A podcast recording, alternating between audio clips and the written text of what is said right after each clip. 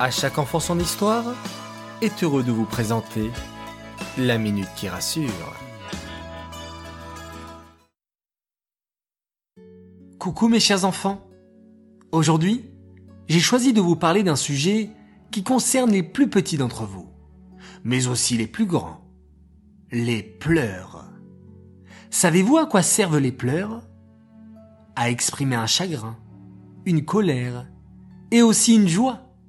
Oui, nous pouvons pleurer de joie, de bonheur, lorsqu'une émotion positive est trop forte par exemple, une grosse surprise.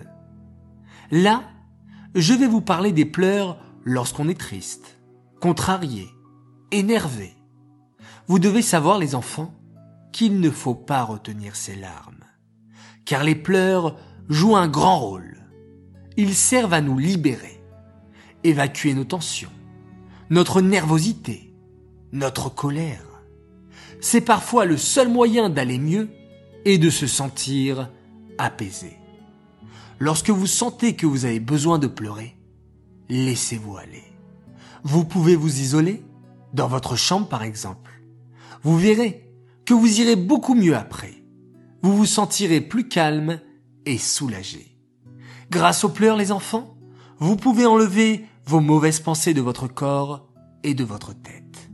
La colère aura disparu, la tristesse aussi, et vous apprendrez à gérer vos émotions. Et je rajouterai, après la tristesse, la joie. Alors, je veux voir un joli sourire sur votre visage.